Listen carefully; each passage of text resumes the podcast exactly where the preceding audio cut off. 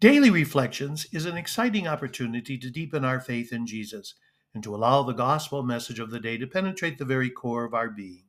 My friends, I invite you to allow the Lord of life to guide you and give you the courage to live as dynamic disciples. Let's offer this day to the way, the truth, and the life. Today we celebrate the feast of Saints Michael, Gabriel, and Raphael, archangels. And we begin with Psalm 138. In the sight of the angels, I will sing your praises, Lord. Together. In the sight of the angels, I will sing your praises, Lord. I will give thanks to you, O Lord, with all my heart, for you have heard the words of my mouth. In the presence of the angels, I will sing your praise. I will worship at your holy temple and give thanks to your name because of your kindness and your truth, for you have made great above all things your name and your promise. When I called, you answered me. You built up strength within me.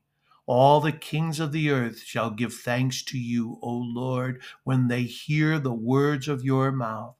And they shall sing of the ways of the Lord. Great is the glory of the Lord.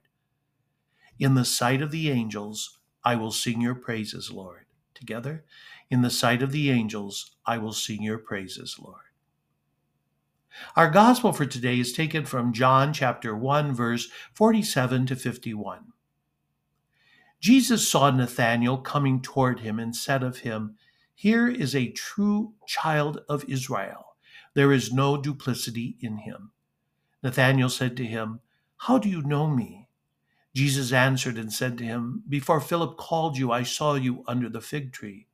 Nathanael answered him, Rabbi, you are the Son of God, you are the King of Israel. Jesus answered and said to him, Do you believe because I told you that I saw you under the fig tree? You will see greater things than this. And he said to him, Amen, amen, I say to you, you will see heaven opened, and the angels of God ascending and descending on the Son of Man. Today we celebrate this most blessed feast of Saints Michael, Gabriel, and Raphael, the archangels. And today we reflect upon their divine significance and, and seek inspiration from their heavenly example. Saint Michael, he's considered the warrior angel and he stands as a symbol of courage and strength. He courageously led the heavenly army against the forces of darkness, reminding us to be steadfast in our faith and resolute in our battles against evil. Let's draw from his unwavering dedication to protect our faith and defend what is just. You know, there's a prayer I encourage you to pray often. I'd like to share that prayer with you now. Saint Michael, the Archangel, defend us in battle. Be our protection against the wickedness and snares of the devil. May God rebuke him, we humbly pray. And do thou, O Prince of the heavenly host, by the power of God, thrust into hell Satan and all evil spirits who wander through the world for the ruin of souls.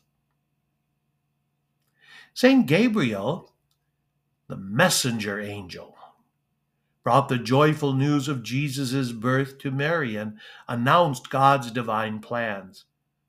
His presence reminds us of the importance of listening to God's message and being open to his divine call.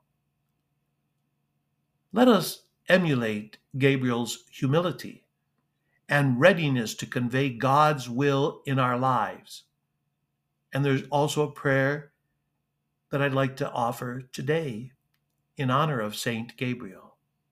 O blessed Archangel Gabriel, we beseech you, intercede for us at the throne of divine mercy in our present necessities, that as you announced to Mary the mystery of the Incarnation, so through your prayers and patronage in heaven, we may obtain the benefits of the same and sing the praise of God forever in the land of the living. And then there is Saint Raphael. He's the healer angel who accompanied Tobias on his journey and brought healing to, to body and soul. His example encouraged us to seek healing and wholeness in our own lives and to, to be instruments of God's healing grace to others. Let us be compassionate and extend a helping hand to those in need, just as Raphael did.